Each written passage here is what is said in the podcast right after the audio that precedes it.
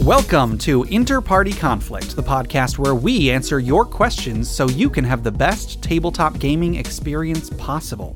My name is Gabe, And my name is Jeff. and we are going to answer your questions today. But first, I have a question, Jeff. Uh huh. How are you doing today? Oh, I'm all right. Um, Yeah. we've had a we've had another rough go. Our saga continues. Yeah, we're tr- everything going wrong. yeah trying to get trying to record a uh, an extra episode every weekend, and every weekend something happens. Yeah, and pretty soon, because I have to work next weekend, pretty soon we're going to have to record our next uh, Patreon bonus episode. Yeah. So it's like yeah, like I mean, it's it's fine. It's fine. We're Yeah. we're still managing, but it's it's just been stressful. Right, yeah. Um, and now like because because you had some some issues Mm-hmm. yesterday at home that that uh, we weren't able to record yesterday. yep, This has been a very bad week for me. Yeah, Um, I've had two pets die Yeah. on me, and one pet have a very uh, serious health scare. So yeah. It's pretty. That's really rough. it's been it's been rough for for everybody. Uh, Yeah. So anyway, I don't want to bring the bring the show down though. So anything good going on? Um, I mean, I got uh, I got. I'm going to be going to to Chicago pretty soon. Ooh, the Windy City. The Windy City. Yeah, yeah. I'm gonna go uh, going to going to Chicago to to um celebrate my uh my uh, parents' anniversary. Oh, cool. Um, I hate Chicago. you hate it? I hate Chicago so much. I mean, I, I I never really go into the city, so like it, it was like when my when my parent when my like folks lived in Vegas, like never really went to the strip much. I just, Mm-hmm. Sure, like, sure. Went to visit them, and that was it. Yeah, I don't know. I uh, because I have I've had family that lived. My siblings. I'm the youngest of my family, and all my siblings, most of my siblings, moved to Chicago a long time ago. And so every time I would have to, every time I went to Chicago, it was because one of my siblings was moving and needed help moving.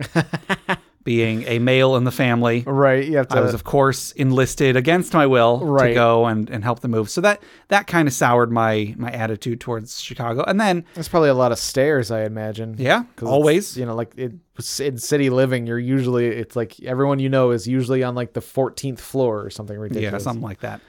And uh, and not only that, but once I was old enough to you know be able to be going there by choice, then I realized, oh, I have to drive around Chicago. Yeah. And my wife loves to go shopping, so whenever we go to visit family, she always wants to go shopping in downtown Chicago. Right. Sometimes I end up dropping her off and then literally driving around the block for 30 minutes until she's done. I just I hate big cities Right. It's, and yeah. I hate Chicago in general. It's, sorry, sorry, uh, Chi Town. I'm not sorry Chicago.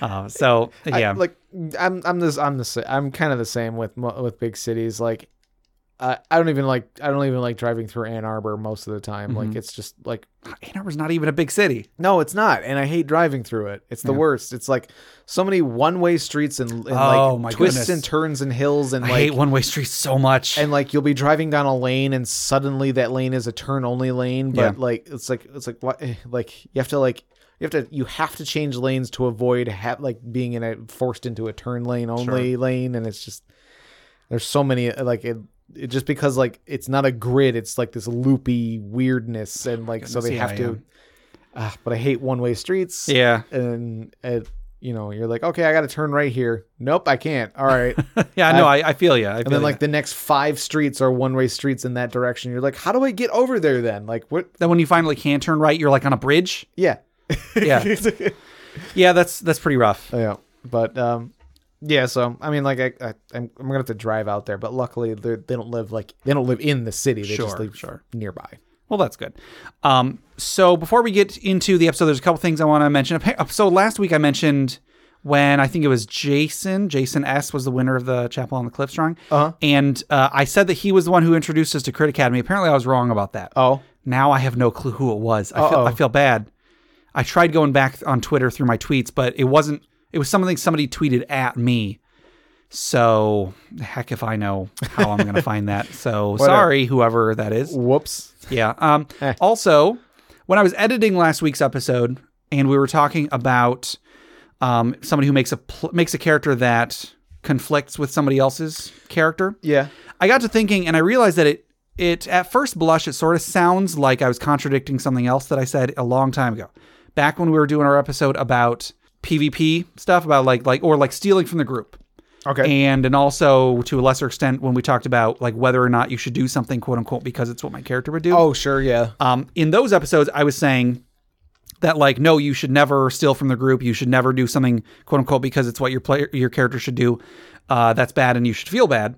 but then in this most recent episode, I also said, hey, you know, isn't that kind of the point of the game is to to use your player agency for whatever you want, even if it conflicts with somebody else?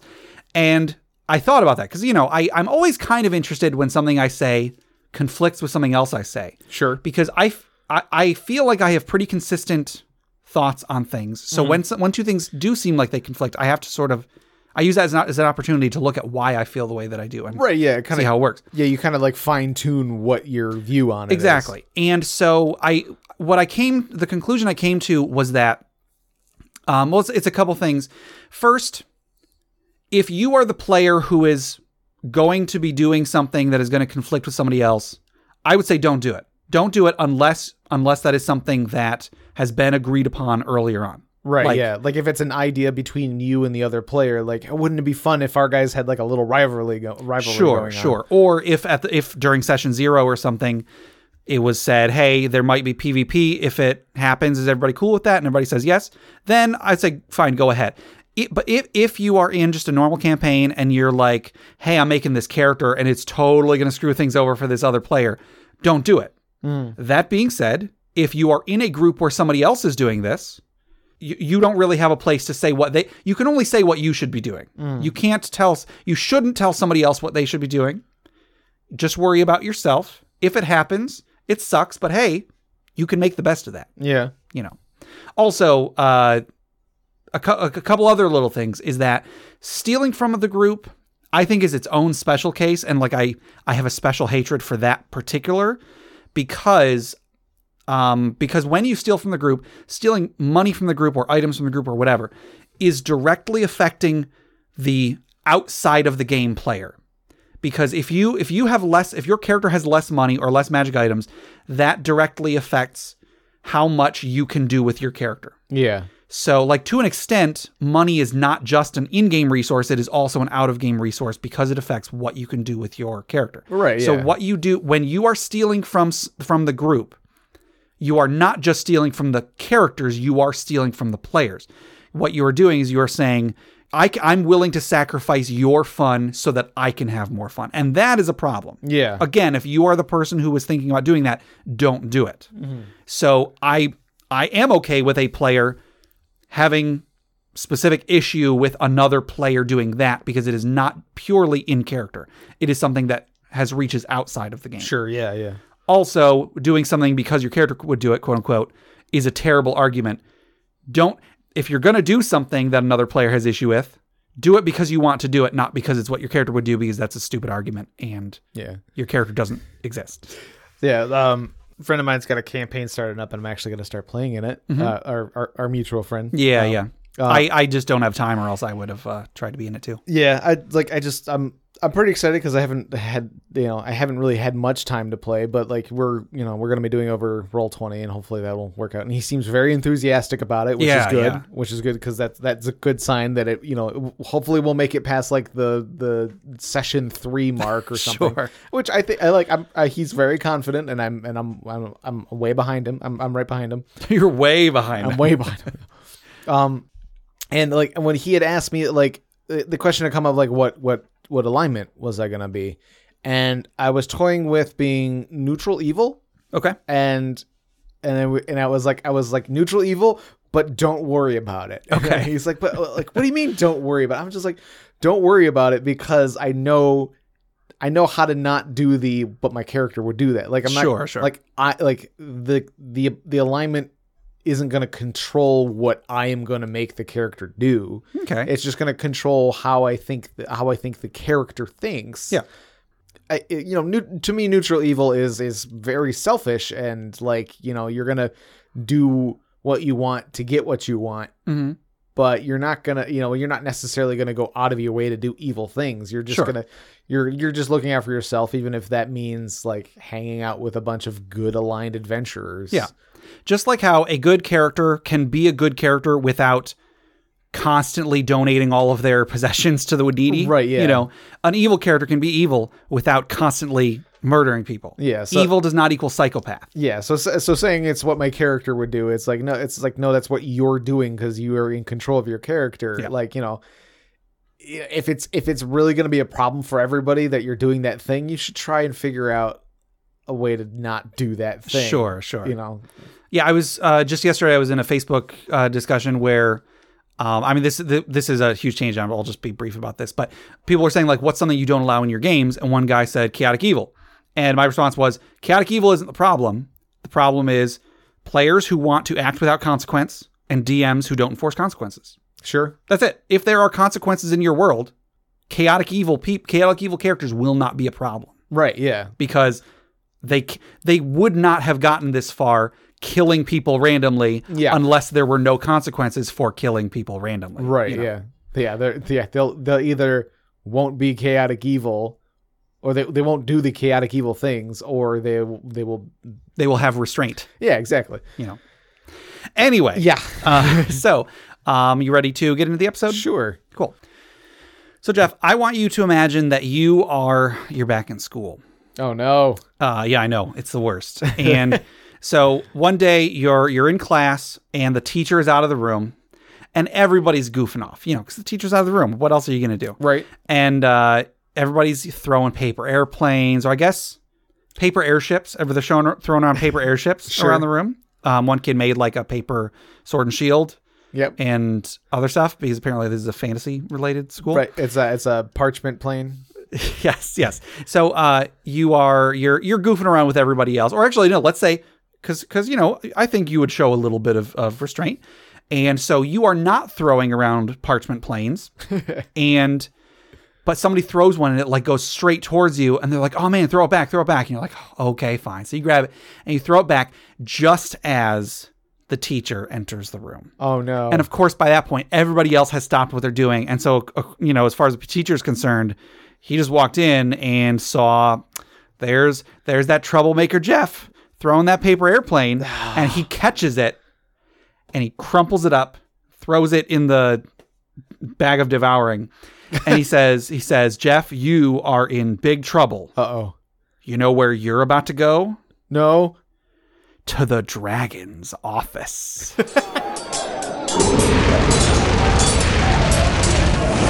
or principal's hoard. The principal's hoard. The principal's hoard. Yeah, you have to go to the principal's hoard. uh, so our our dragon's hoard item for today. so that's in the like the the the dragon's hoard item was in like the uh like the confiscated like bin at the Yes, office. yes. It's like all like the oh, that would have been so much better. like well, the slingshots and the you know there you go. or I, I slings. that would have been a yes, exactly the slings. That would have been a better story, but I'm uh, I'm not going to go back and record that. So so anyway, the item for today was submitted by Adam via email, and this is the circlet of Scraw. Scraw. Yes, it is a wondrous item. Uh, it's legendary because this is a this is a, a fairly powerful item. I don't think it's necessarily game breaking, but it's it's it, it lets you do a lot of a lot of cool stuff. I think it could be. Based, Could be, could be. one, We'll- based on one of the things. We'll get to we'll, it. We'll get to that. So, Scraw was an ancient druidic warrior indebted to the spirits of the forests of Lothri. Hmm. Uh, it's got an O with a little slash through it, so I don't know how that's pronounced. oh, anyway, yeah, I'm not sure. I apologize to anybody who speaks whatever language that is. Uh, he fought for countless centuries defending the ancient woodland from incursion and misguided humanoids intent on colonizing and cultivating the region. He would spend many hours and days in the form of creatures, stalking and eventually attacking his prey. Over the years, his form became more beast than elf, and the very magic gifted to him by the woodland seeped into these thick brass bands of copper which adorned his arms. They appear to be stained with blood of an unknown origin, and upon closer inspection, it is clearly sap. Hmm. So, while wearing these bands, it's called a circlet, but uh, think a circle goes on your head. Yeah. Anyway, anyway, uh, while wearing these bands, you have a plus one bonus to attack and damage rolls made with your attacks while in wild shape. Cool. And I'm curious, I probably should have asked him this. I'm curious, does that mean your attacks count as magical for purposes of overcoming damage reduction? I hmm, I don't know. pro- probably, and but I think. I think with the with Circle of the Moon, you get. I think you automatically have Oh, that. maybe you do. Okay. well, anyway, Uh, also, whenever you finish a short or long rest, you gain an additional number of wild shapes equal to your wisdom modifier. That's intense. I'm assuming that doesn't stack, but that means that like let's say you get I don't know three wild shapes per day or whatever. Maybe it's now six wild shapes a day. well, well, the is is this fifth edition specifically? It is, uh, as far as I know. Okay, fifth edition. You only, I think you only ever get two wild shapes, or no? I think I think you get more as you level up. I, I think. I think. s- Yeah, I think you might be right. I can't remember. I'm uh, I'm building a druid, so I'm trying to learn this stuff. Sure, sure. Well, so and uh, I'm actually I this is a little bit unclear, but I'm uh, it, it, it is either you. I would imagine that you could go above your maximum because I think you get them all back when you do a long rest anyway. So Yeah. like you, there wouldn't be any point to including the long rest if it wasn't able to go above your your maximum. But also, I'd say more importantly, whenever you finish a short rest. So like if you're out and then you rest, oh, I've got like three more uses now. You know. So that's that's pretty cool. Do you have the player's handbook? Hand? Um. Yeah. I want to. I want to. I, I do want to check it real quick before. Yeah, I think you only ever get to use it twice. And Twice per day? Yep, and it is normally a short or long rest. Oh, okay, okay. This actually makes a lot more sense now. It's basically just whatever the, the two you get, the number is just now higher.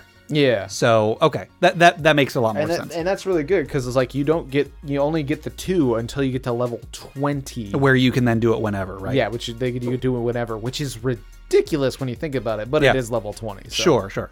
Uh, so so yeah, that that actually is uh um that that is pretty that's pretty powerful. But we're not even done. That's that's not even all it can do. Right. Quite possibly the most powerful Yeah. part of this, maybe.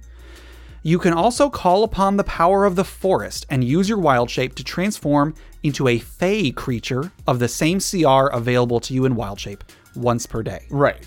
So, Fae. Some some of the Fae can have some really ridiculous like spells. yeah, if I recall, there is a, a fairly low level, uh, the fairly low level like pixie or something. Yeah. that can like Summon other pixies. Summon other pi- yeah. Which can summon other pixies. Or there's some. something ridiculous. Yeah, there was some weird build I remember. Like there's like where it's like you can, if you, you there's a certain level spell where you can summon pixies, and those particular pixies can summon other pixies or something. Mm-hmm. Yeah. some ridiculousness like that. And also with all the different books that have monsters in them, like Yeah. I have the Tome of Beasts. I haven't really read through it too much, but like there's tons more low level monsters in that. Mm-hmm. I guarantee you there's some low level Fae that can probably do some really cool stuff. Right. Yeah. So like you're like, like a, a adding a creature type is like that you uh, adding a type of thing that you can turn into like is It's just a huge deal. yeah that's a huge deal it's a huge bag of stuff that like you know like it's it's tough to say if this is uh, like really powerful or Mm-hmm. overpowered or something like that it could be game breaking Yeah, I mean it's legendary. I would even say maybe it's I would say it's probably closer to like artifact level. but, Sure. you know, but I'm I'm not intimately familiar with druids, so uh, right and so like I'm- i'd have to like we'd have to like look through all the fey of like like because at most to be uh cr6 is, is Sure, the sure. Uh, circle of the moon can go up to cr6 at level 20 Yeah, so I think this is really cool. I think that uh, Wild Shape is a really neat thing. I don't play druids. I've, I've mentioned before, druids and rangers for some reason just do not interest me at all. Sure. That being said, when I'm in a group with a druid, it's pretty cool. yeah Um, the group, the the D and D group that I'm in with some of my coworkers, uh, we we were going through Tomb of Annihilation, and then uh, we the DM wanted to do something else, so we so we sort of scrapped that, and we just started a new campaign. But the when we were in that, one of the players was a druid, and he was pretty new to the game, so he basically just all the time he was a bear yeah you know, because we we were doing we were traveling for most of it, so all we were doing was just like one or two random encounters a day. So okay, he'll turn into a bear and he'll just be a bear for this encounter. Yeah, because uh, druids, druids kind of ridiculous, and like the more the more I've been building a character and reading up on it, like a lot of people are kind of like might be overpowered. Yeah. in some ways. I mean, they they just they bar none have the most hit points out Yes. of anybody. and like I sort of like kind of st- like I knew that was sort of the case, but like when when I was building a character, I was looking at I was I kind of was looking at druid, but you know nothing for no specific build or anything. I was just like I was like I haven't I haven't played a druid yet. I want to maybe see what that's like. Yeah. But I was like, ah, I have this wizard I kind of want to do. But then Dave was like, "Oh, the the party's a little low on hit points. You want to maybe make like a beefy character?" I'm like, Yeah. I, I, I'm I got you covered. I'm more than willing to, to fill a fill a gap if there is one because I, I don't mind make coming up with a new character concept. Like cool, like that's what I like to do. oh no! I have And to make a new. I make another character. And then so I was like, oh, you know what? Yeah, like yeah, there is like wild shape is basically just like more hit points. So yeah, I'm gonna I'm gonna look into into into building a like tank like character, but but a druid. That sounds Yeah. cool. And then I looked into it. I'm like, oh, this is this is just mean. like it's. I I even I even like saw a, a like a, saw a little like clip of something somebody talking about it where like at like seventh level you have effectively 500 hit points or oh something Oh goodness. I mean, ridiculous. like I believe it's it's situational. it is yeah, it's situational and like you have to calculate you have to like multi-class and calculate like resistance and stuff like that. But like as far as like the raw numbers are concerned, like it's like around 500 hit points or something at level Sure. seven.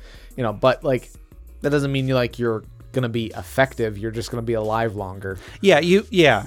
Uh, whether or not they are powerful is one thing, but they they do have a lot of hit points. You Yeah, can't really absolutely. they can take a lot of a lot of damage. Yeah, so and they're, they're very versatile and all that stuff. So, Yeah, but yeah. I mean, and then like, but uh, an item like this that adds the Fey, that that just Yeah. like there there are spells like you have access to spells that like some people don't even like. I'm sure there are things that Fey can do that players can't, like normal player characters can't do. Oh yeah, I'm sure. So Yeah. So I think this this is a really cool item. It is Yeah. very very powerful. yeah, absolutely. If uh, if Dave ever says, "Hey everybody, you get a free legendary item," maybe I'll, yeah, I'll be like, suggest this one. I'll be like, yeah, that sounds good. I'll take that one. sure. Uh, yeah. So um, so yeah, I think it's I think it's pretty cool. Awesome. Well, that'll do it for the Dragon's Horde. Jeff, if somebody wanted to submit items for us to discuss, or questions for the show, or stories for the funeral pyre, how would they get those to us? I don't know, Gabe. Why do you ask me this every week? I don't oh, know. uh, you know what I just thought? What? They can send us an email uh, to interpartyconflict at gmail.com. Oh, that's really cool. Yeah. Awesome. Uh, well, speaking of sending an email to interpartyconflict at gmail.com, Yeah. we have an adventure to give away. Oh, yes. Yes, as we usually do, we've got a copy of Chapel on the Cliffs from Goblin Stone. So today's winner is Tim C. Whoa, whoa, whoa, winner. Gobble gobble. I'm glad that I don't pronounce people's last names because this one I would I would butcher it. So Yeah, it's a little, it, it's, it's, it's a little different. yes, congratulations, Tim C. So uh, you should be getting this within the next 24 hours or so. Uh, once you get it, if you don't get it, check your spam folder, and if it's not there, send us an email. We'll we'll get you sorted out. And after you've read it, go ahead and let Goblin Stone know. Let them know what you what you thought about whether you liked it, you didn't like it. You know, seems like uh, seems like a pretty cool adventure. Yeah. And Jeff, if somebody wanted to enter the drawing, how would they do so? They could, maybe, I don't know, like send us an email at interpartyconflict at gmail.com with Chapel on the Cliffs on the subject line. Ooh, I suppose they could. That's that's pretty cool. Or or the chapel on the cliffs. We do have one person on the on the list that put the chapel on the cliffs. Oh, sure. um, yeah. And and I should say we our our list is getting a little uh, a little light. Oh, yeah. So if if you uh if you enter, you've got a pretty good chance of, right, of winning it. If not next week, then you know the week after. So yeah. So send us some emails. Get this free adventure. It's really cool. Cool. All right. Also, I want to talk about our Patreon. Yes. So we uh, we got our patron bonus episode up a couple weeks ago. Mm-hmm. That was pretty cool. Actually, oh, one more thing I I goofed up on. I we that was all ready to go out on the first, and I completely forgot to set to upload it until a week later. Oh, no! So I apologize to all Oh, of our no. all of our uh, patrons. I know we don't have like a set date in the month that I get those out, but I'd like to get them out as close to the first as possible. Yeah. The whole week of the month, the whole first week, I was thinking to myself, oh yeah, it's already out, no problem. And then when I went to go uh, just put up our, our second uh, podcast this month, I looked on the Patreon and I was like, oh crap. Oh. I never put that up at all. Whoops. So again, I apologize that we got that out a week late, but it's there. I'm going to try to think of something to, I don't know, make up. I don't even know if anybody noticed, but I like to keep our, our patrons happy. So Sure. we've got some cool stuff on our Patreon. It is uh, patreon.com slash interparty conflict. We've got some good rewards. We've got bonus episodes. We've got some fantasy fiction. I still need to get this month's fantasy fiction written, but I have a cool idea for it. So I hopefully can start on that tonight. Cool. So, um, yeah, fantasy fiction outtakes, bonus episodes. We're going to be doing our. Uh, oh, oh, I keep thinking of cool stuff. I'm going to talk about. We we're going to be doing um, our patron bonus game a week after this episode comes out. So the the the day that our next episode comes out after this one. Okay. I don't know if you can make it, Jeff, but one thing I was thinking of doing, I haven't heard back from all of our patrons, but I'm thinking about running the second edition of The Mountain Witch. Ooh. So the game that my okay. brother made a long time ago, he's very close to coming out with the second edition of it. Uh-huh. He's going to be having a Kickstarter for it soon, but he wants to get just a little bit more playtesting done. He sent me all of the the documents a while ago.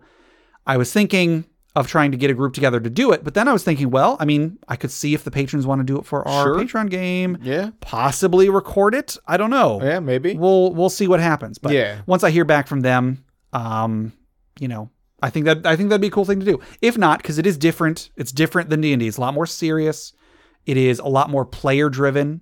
So I understand if not everybody wants to Right, yeah. to play that. Yeah. But you know, hey, if you're one of our patrons and you haven't responded to my my message I sent you, let me know. You know, if, if you want to take take part in this and you're one of our top tier patrons, that'd be awesome. Yeah, so th- it'll be what week from today you said? A week from t- well, yeah, well, a week from the day this goes out. So Oh, okay. It'll be on the 20, 22nd, 27. I believe. Tuesday the 22nd. Okay. So that's our Patreon. Uh, Mm-hmm. We got some great stuff. Check it out. You know, even a dollar a month gets you some cool stuff and helps make the show better. Yep. Um, and then one last thing, check out critacademy.com. Crit Academy is a great podcast. Our friends over there, they do cool stuff. They have a great show. They give you they give you new and reusable stuff you can use in your own game. And also D&D Character Lab. Mm-hmm. They make characters. They they debate over whose is better. Yeah. What's not to love. I've been, I mean, I've been meaning to go through their episodes and find stuff on, uh, on druids and stuff like that. Just Yeah, like, I, I like you know I, I have not played a druid yet in fifth edition, so I want to learn as much as I can about it. Sure, sure. All right, you want to get into some questions? Sure. Cool. Our first question for today comes from Lost Ranger 17. This was on Reddit, and they ask, "I have a friend I'd like to introduce to D&D, but they are hanging on to the negative stereotypes from the 80s. How can I get them to look past the stereotypes and see that it's not that bad?" Yeah.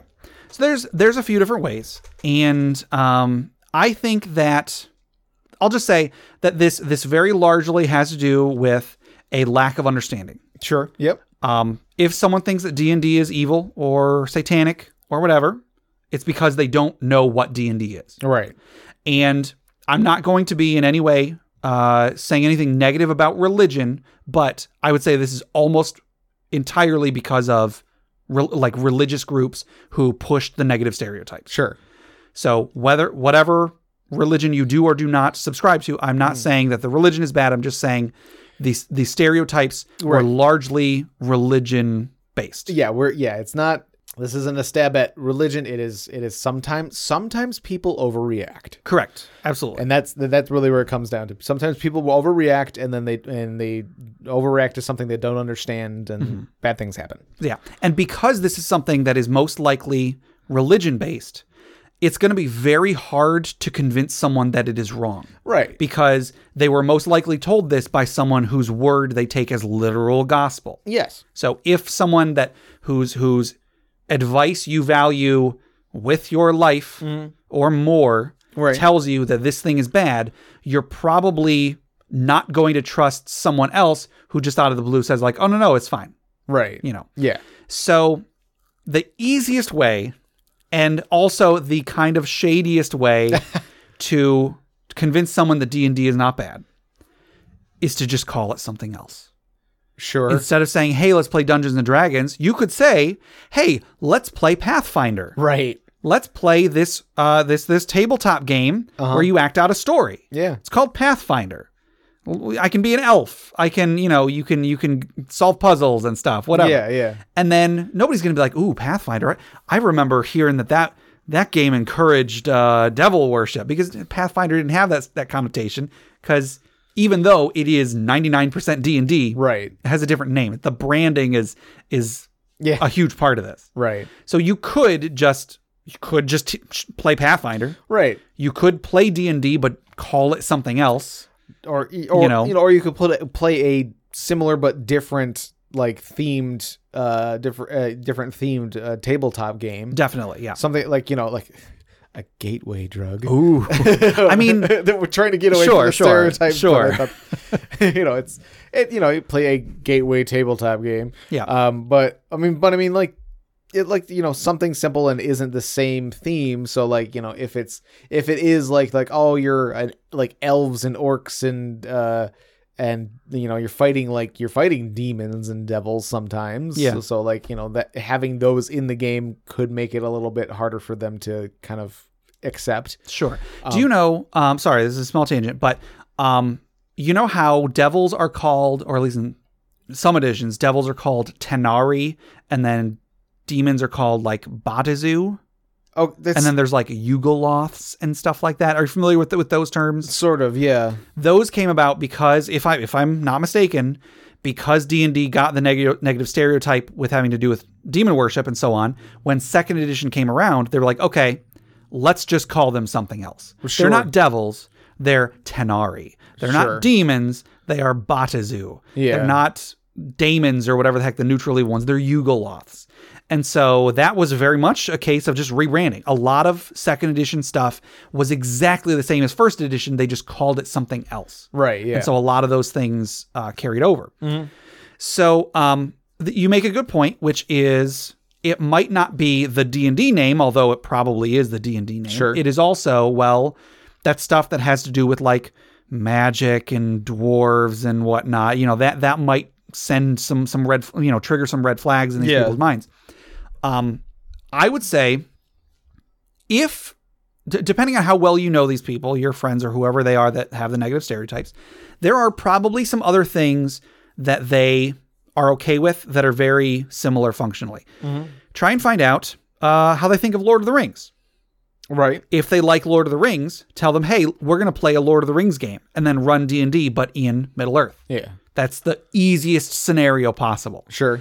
If they like Harry Potter, I mean, I think that it is very likely that if they are, if if they are following a a religious hatred for D and D, they are likely also following a religious hatred for uh, for Harry Potter. But Sure. if they aren't, you could take D and D and play it in a more modern setting and say it's a Harry say it's a Harry Potter game. Set it in Hogwarts. I'm sure.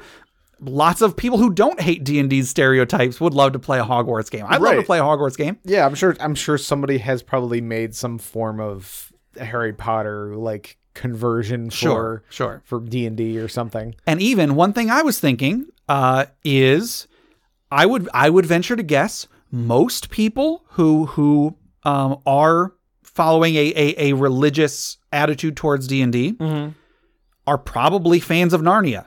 Are you are you familiar much with Narnia? Yeah, When I was a kid, I was I I knew like every word of the Narnia books front and back. You could Yeah. ask me like, "Oh, hey, who is that one character from that one book?" And I would be like, "Oh, it's this guy." Mm-hmm. And Narnia is so stereotypical fantasy. right. Yeah, You know, like it you could run a D&D game in Narnia so easily. yeah, yeah. It wouldn't it wouldn't take much effort at all. Yeah, you could even just say, "Hey, you're just playing D&D in a normal D&D setting, but the main characters are humans from our world who got transported into Narnia." That is such an easy thing, and that is going to be much more palatable for uh, for religious people yeah, than D&D is, you know. And and I I don't even think that that is necessarily uh dishonest. It's a little bit dishonest if you don't call it D&D or whatever, but yeah, you don't have to be using the D&D rule set. You could use Pathfinder and set it in Narnia and then nobody is going to know. Nobody who doesn't know that D&D what D&D is right. is going to have issue with that and the people who know what D&D is aren't going to have issue with it because it's Right. it's D&D isn't isn't evil. or or if they know what D and D is and they still have an issue with it, they're, you're probably not going to get them into play. That's that's a good point. yeah. Um some people you just aren't going to be able to convince them otherwise. Yeah, this might even have weird uh weird implications um uh we have uh, a friend nick he actually passed away a long time ago but I, was, I was childhood friends with him for years and years and i played d&d with him for like two years and he still considered d&d to be demonic and it's like dude we, we played in the same games. What what are you talking about? He obviously didn't let it stop him from playing the game. He Sure. enjoyed playing the game more than he enjoyed boycotting D and D for the the you know the satanic quote unquote uh, association. right. Yeah, But he's somewhere in his mind he still considered D and D to be satanic, even though he had played the game. I just Yeah. I do not understand that. anyway, So some people you just are not going to be able to convince them and I I don't know I don't know how to what to tell you in that case other than to say you don't have to play D&D either in in in rule set or setting. You could very easily if you just want to introduce them to role-playing games because role-playing games as a whole nobody can say role-playing games are evil because it is literally just you're you're telling a story and that story doesn't have to involve magic doesn't have to involve devils Yeah. you could play a game of the terrible RPG where you're I don't know uh superheroes or something. Yeah. You could play I one of the the guy who who gave me the the name that we use for this podcast, the guy who who said that he was starting in, he was the kind of player that starts inter-party conflict. Ding. Ding.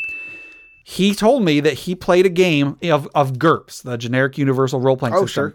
where the characters, the players were babies trying to escape from a daycare.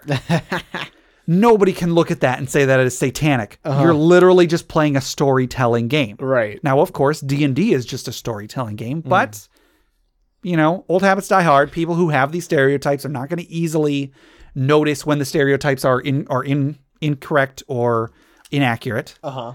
But you can't fault people for believing what they believe necessarily, or you should you shouldn't fault people for believing what they believe. So, if you just want to get someone into role playing, use a simpler and not only not only will that get rid of the, the stereotype, but I'm going to go out on a limb and say D&D is not the most newcomer friendly game in the world. Sure. There's a lot Yeah. of rules to D&D That's true. a lot of things that are not going to make sense, a lot of things that will make that will take forever for a person to start caring about. Yeah. One of one of the players in in the in Dave's in Dave's group is is a purely new Yeah. player, so that like he's he's a little he's a little nervous about that, but like you know that um that GURPS baby thing Yeah. makes me think of like Rugrats. Absolutely, like, like it's absolutely. Rugrats. The, it's Rugrats the, the the tabletop RPG. I would play Rugrats the tabletop I think RPG. that'd be pretty like the like a tabletop Rugrats game would be would be great. yeah. Um, have you heard the theory that uh, uh, that Tommy Pickles is actually a Time Lord? No, no, I have not. It's well, it, I I think I think there are actually just Doctor Who references in Okay, uh, that that may be but like he has like he has a screwdriver, and like okay. the Doctor uses a sonic screwdriver. I mean, it's not really a screwdriver, but go on, go like on. he uses the he uses the sonic screwdriver to like to like do a lot of stuff and Tommy Tommy has his toy screwdriver that Yeah. he uses to like get out of the out of the playpen and through and like through other things and stuff like that. okay, all right. Sorry, F- fan theories. I think they're they're fun, but like Right, yeah, yeah. every single every single intellectual property has a fan theory that is related to Doctor Who. well, yeah. Every single one. Because I mean, to be fair, every single intellectual property has a Doctor Who reference somewhere in it. Sure, we can yeah. be honest about that. Uh, because yeah, Doctor Who's such a big thing. It, like it's Yeah. such a yeah. Anyway, anyway. So so if you are going to be introducing someone new to the game, whether they have the the stereotypes in mind or not, you might want to start with something that is a little bit more rules light.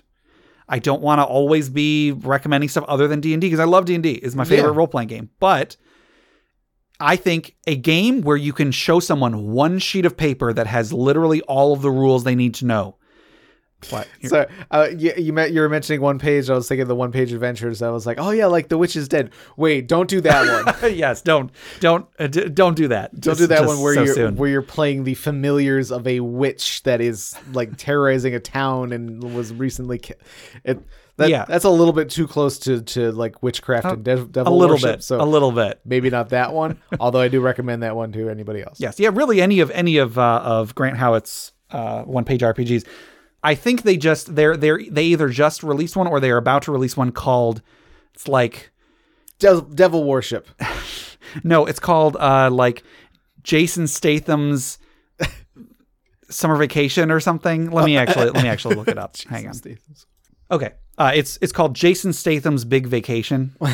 it's just it, they did an episode about it on Hardy Dice Friends recently, and uh, I just thought that was ridiculous. Anyway, a lot of the games that they make are just like one goofy idea. Uh-huh. They're like, how can we make this into a role playing game? yep And so there are there's so many games that if someone has if someone already has like this this attitude of D&D is bad, they're to be it's going to be much easier to convince them that it isn't if they don't have to learn a ton of rules Yeah. in order to determine whether it's evil or Right. not. Yeah. You don't. You don't want to give them ex- uh, more excuses to not play it. Exactly, if- exactly. If they're if they're already not really wanting to play it, if you put a bunch of rules in front of their face, they're gonna be like, I just I, I don't want to. I don't even want to bother with this. Yeah.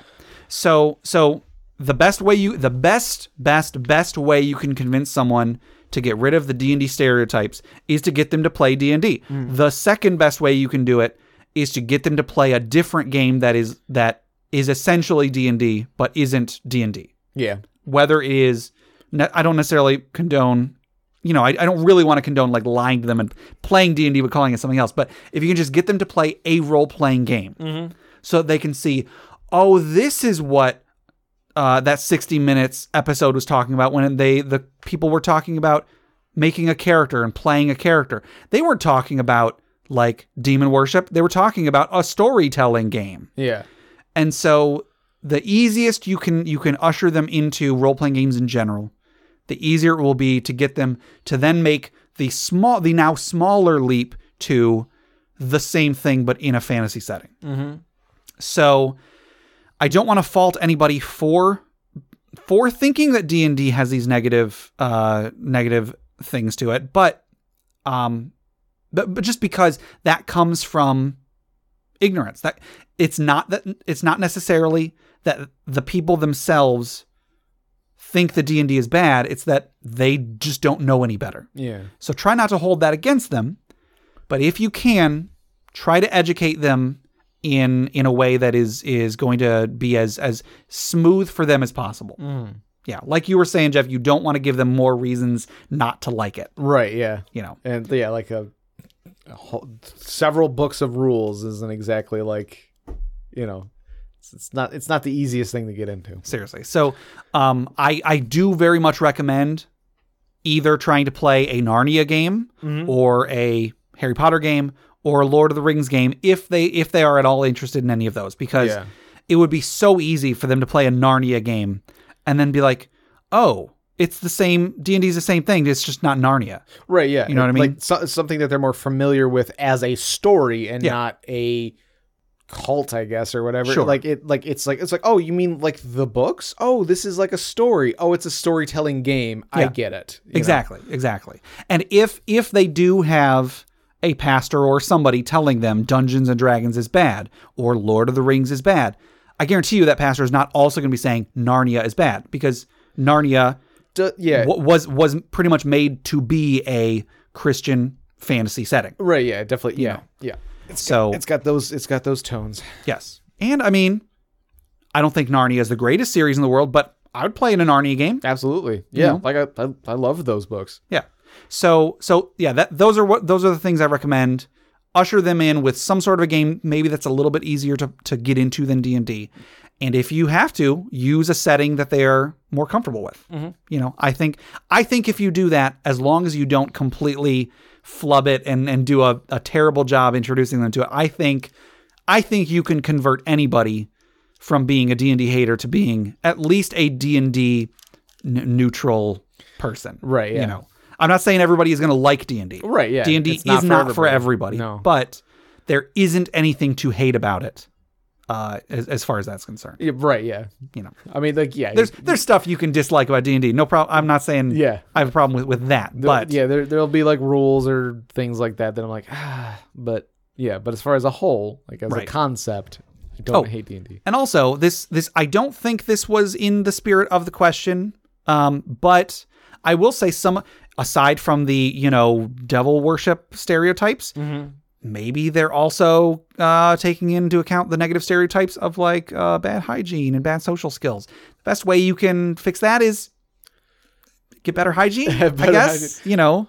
Well, yeah, because yeah, that that played in that played into the stereotype I, I guess yeah. that you know, like just the the antisocial people were the ones who's playing it. So like the the ones that like, oh, I don't I don't know about that kid. Like, I Sure, know, sure. He's, he's always hiding in his basement and lighting candles and wearing cloaks. right. yeah. So so if if those are the negative stereotypes Sure, you're talking yeah. about, which I don't think they are, then just you know just just be a, a better person. I guess don't don't um don't be a jerk to people that you're playing D and D with. Yeah. Take other people into account when when you know uh. I, I guess bathing or just d- just dealing with with people in person. Yeah. Don't don't try to introduce somebody in the game and then be the guy who's like playing a uh sexy elf chick that is constantly describing every lewd thing that she does. You know, just don't do that. don't do that regardless of who you're playing with, Yeah. but especially don't do that when you're introducing somebody to the game. Right. You know. All right. Our next question comes from Steve. This was on email. How do you feel about the massive damage rule? Do you think it's worth incorporating into the game? Sure. Um. So like, what what like fifth edition has like a, a variant rule for that, and I think third edition has something like it. Yeah, so in third edition, the death for massive damage rule was anytime anytime you took an attack that was 50 damage or more, Okay. you had to make a I want to say it was like a DC 10 or 15 fortitude save. And if you failed, you died. Which back then 50 damage was not a lot. You could you could deal 50 damage pretty easily Yeah. even at relatively low levels. Yeah, and in the mid to late levels, that's like that's that might be happening. You know, maybe once around to somebody. Possibly like I would say most of our high level campaigns everyone was taking 50 damage in a single hit I mean, like once around. I think I built a th- like we I think we were going into like epic levels at that point, but I was Mm-hmm. building a like a 3.5 character that was doing like four five hundred damage on a crit. You know, Yeah. like a Yeah. lot of damage. Sure. So uh, in third edition, it was a flat. If you 50 damage in a single hit or more, you had to make a save. In fifth edition, it's it's a little different. The uh, you instead have to take damage equal to half your hit points or more in a single hit, half your half your maximum in a single hit. So if you have 30 hit points, taking an attack that is 15 or more hit points in a single attack. Yeah. And then again, you have to make a, it is a DC 15 Constitution saving throw. But then rather than just dying, you- Right. you, don't just immediately die. There, you roll a D10, Mm-hmm. and then there are five different things that can happen. On a roll of a one, the creature drops a zero. So like you have a one in ten chance of on a failed save to drop to zero. You're not even dead. Yeah, you're just at zero. You're at zero, and you have to make saves sure. uh, de- uh, death saves. On a two or a three, you drop to zero, but you're stable.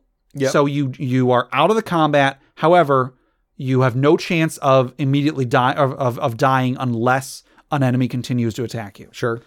And then on a four or a five, you are stunned until the end of your next turn, which Mm-hmm. it sucks, but you don't take any addition additional damage or anything. All right. On a six or a seven, you can't take reactions and you have disadvantage on your attack rolls and ability checks until the end of your next turn. So for, you're not stunned, but for one round, you kind of suck at everything. And then on a on an eight to ten, you just can't take reactions until the end of your next turn. So like you you are so like you're you've got you're seeing stars. You Yeah. can't quite you can still act, but you can't react. Yeah, it's like well. a shell shock sort of thing. Yeah. And in fifth edition, this is explicitly a variant rule. Yeah. So you can choose, you can opt into it, but it is not part of just part of the base rules. Whereas in third edition, it was part of the base rules. Yeah. I mean, I, I say just take out the drop to zero thing just because, like, that's Yeah. like getting one hit, uh, like, It sucks. you know, just like it, getting taken down in one hit is just rough. And Yeah. getting dropped to zero when you have more hit points, like, that just that just sounds really rough. But I kind of like, you know, it like I like the variant rule if, if, if, like, you know, if you do get a massive amount of damage in one blow, like, there might be some, like, something bad happens. something It- bad could happen. It could be that you're just taken out of the fight for a round, which is what happens when you're stunned, or it could just be that you you just can't you just can't you know take reactions because you're you're seeing stars or whatever. Right. Yeah. Yeah, I don't think it's it's terrible. Mm-hmm. Um, however, I, I for anybody who is interested in adding into their campaign, some things to take into account, like we've talked about with um, with like critical fumbles and such. Yeah. this is something that might seem cool for your players, but I guarantee you, statistically speaking, it is going to prove bad for your players exclusively. Right. Yeah. The it, it's the like the it's gonna happen more for the enemies than the players, Yeah. basically. maybe a little bit less than critical hits. I'll get to that in a minute. But Right. um, if it happens to a bad guy, oh no, the bad guy possibly dies a couple of rounds earlier. Yeah. He was going to die anyway. If it happens to a player, that can be a lot worse. Now, these aren't explicitly uh, instant kills. Right. They are. In, they could be instant. Uh, in, instant unconsciousnesses. Yeah. But. Uh, but but it, it a player being taken out of the battle is much less fun for that player than one monster being taken out of the battle is for the DM because the DM probably has several monsters. Right. So one monster being taken out I mean, that might have been gonna- his favorite. It might be a bummer, but mean, I guess maybe. there's always going to be the next adventure. Right. So so if you are the player, it is it is like without question less fun for that to happen to you Yeah. than what happens when when it happens to a monster. So keep that in mind. I don't think it is quite as bad for players as like critical fumbles or whatever because critical fumbles are completely irrespective of who or what is doing the attack whereas with this I've I've mentioned previously that monsters generally speaking do less damage than players do. Sure. Um, monsters are meant to take damage, not necessarily to deal damage, whereas players are meant to deal damage and less to take damage. So I think in in general, I don't really know this the exact numbers on this, but it is probably less likely for a monster to deal half of a player's health in one attack than it is for a player to deal half of a monster. Well, no, because monsters have a lot of hit points. I don't know. I'm actually not sure if Yeah. that factors in at all. Yeah, that's true. Just yeah, because if they have, they have a higher hit point pool, then like the the fifty percent mark is a lot Yeah. tougher to reach. So I don't know. Just keep in mind that if you are going to introduce this into your game, it might you might see it happening more to players than to monsters. Yeah. maybe. I, I- guess I don't actually know. I thought I did, but um, it is it is not something that is going to definitely make the game more fun. It might. Some players just seem to think that randomness is fun. I don't, but Yeah, some DMs you know. think that killing their players is fun. that's that's true. That's true. We did talk about that last episode. So, um, if you want to use it, I think the fifth edition version is is pretty good. I, I think it's a pretty good way of dealing with it. yeah, You know, use it at your own risk, like like all variant rules. Yeah. Use it use it at your own risk. If you want to try it out, and then you don't like it, take it out. You know, um, I think the third edition version was was real bad yeah, because it was a set no, amount of damage yeah. Flat fifty. you were everyone is going to be taking 50 damage in a single hit all the time at high levels. And you can also say, okay, well, you'll be able to make that DC 15 fortitude save really easily. Not everybody. Not everybody, but I mean, back in third edition, everybody did get better at all saves as they went on. Sure. In fifth edition, if you're not proficient in a skill or in a in a save, you're going to be as bad with that save at 20th level as you were at first level Yeah. because you don't get you don't add anything to it other than your ability modifier. In third edition, everyone did get bonuses to all all saves, just like certain saves were going to be worse than other saves. But even still, in third edition, a natural one on a save was an automatic failure, no matter what. The guy who first ever taught me to play the game, uh, his name was also Dave, but a different Dave than than you're talking about. Um, he told me a story about he had a character that was a like 20th level barbarian or something, and he was super heroic. He was uh, super tough to take down. But there was a time when they were playing, he rushed into a room with some bad guys. One of them hit him, hit him with a cone of cold. He easily tanked the damage. However, it was more than 50 damage. And he thought, okay, I've got like a plus 20 to my fortitude save. There's no way I'm going to fail this. Hmm. But then he rolled a natural one Yep. which meant that at that level, that meant that any attack had a 1 in 20 chance of killing his character. Yeah. And so he failed that save and his character died. And uh, for whatever reason, he decided not to have that character come back, you know, not to have that character raised. And so that character was killed by nothing, something that should have been nothing to him. Right.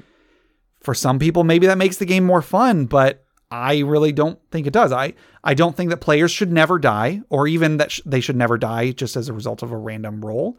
But I, I just think that a combination of things that shouldn't be any threat to your character shouldn't be able to even a even in like a one in a hundred chance shouldn't be able to just randomly kill your character Yeah. with, with nothing you can do about it. Right. And yeah, like having having a character die is not fun, but having it die in like the just a like what uh, oh okay sort of moment, like Yeah. It's not even like you can't even tell that story. Like we wouldn't be able to have that on the funeral pyre. It's not like it's just we I My character walked into a room and died. yeah like oh okay Yeah. All right, next time on interparty conflict. Right. Yeah. So so um, I think that the third edition rule was pretty bad. Yeah. I think the fifth edition rule does a does a good job of it. Sure. If I was going to integrate it, it would be the fifth edition version. Yeah.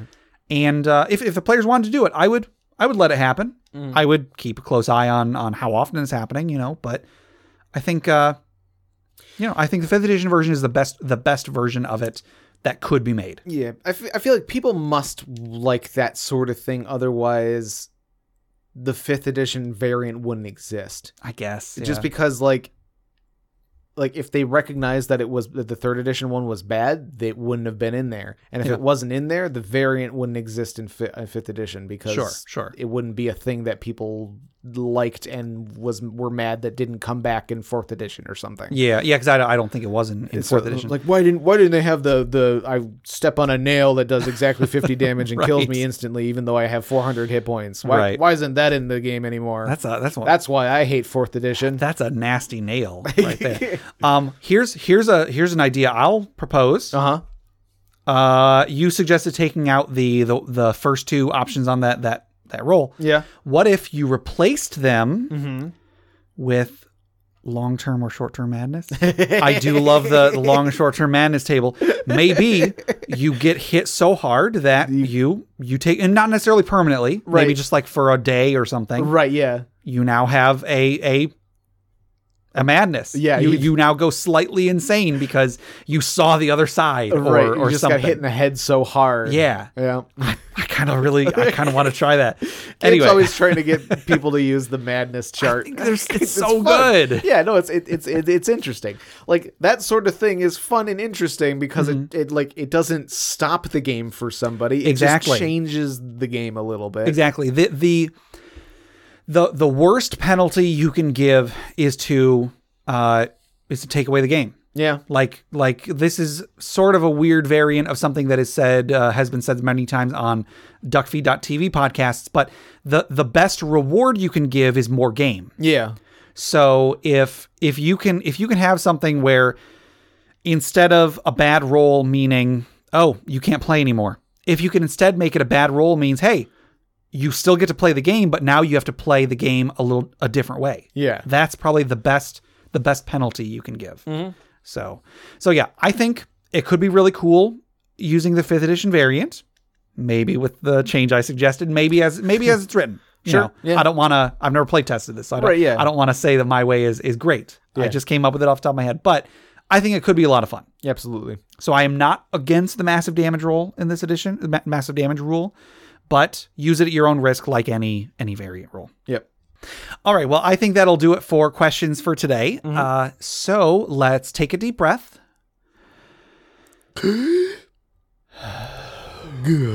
and let's uh, sit back. Let's toss another log onto the funeral pyre.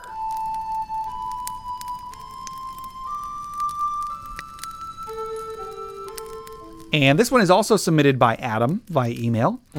He says, I have a story for the funeral pyre. In my other campaign, Curse of Strahd, we have had another death. Ooh. The often mischievous and troublesome Shifter Bard, along with the group, entered Ravenloft Castle.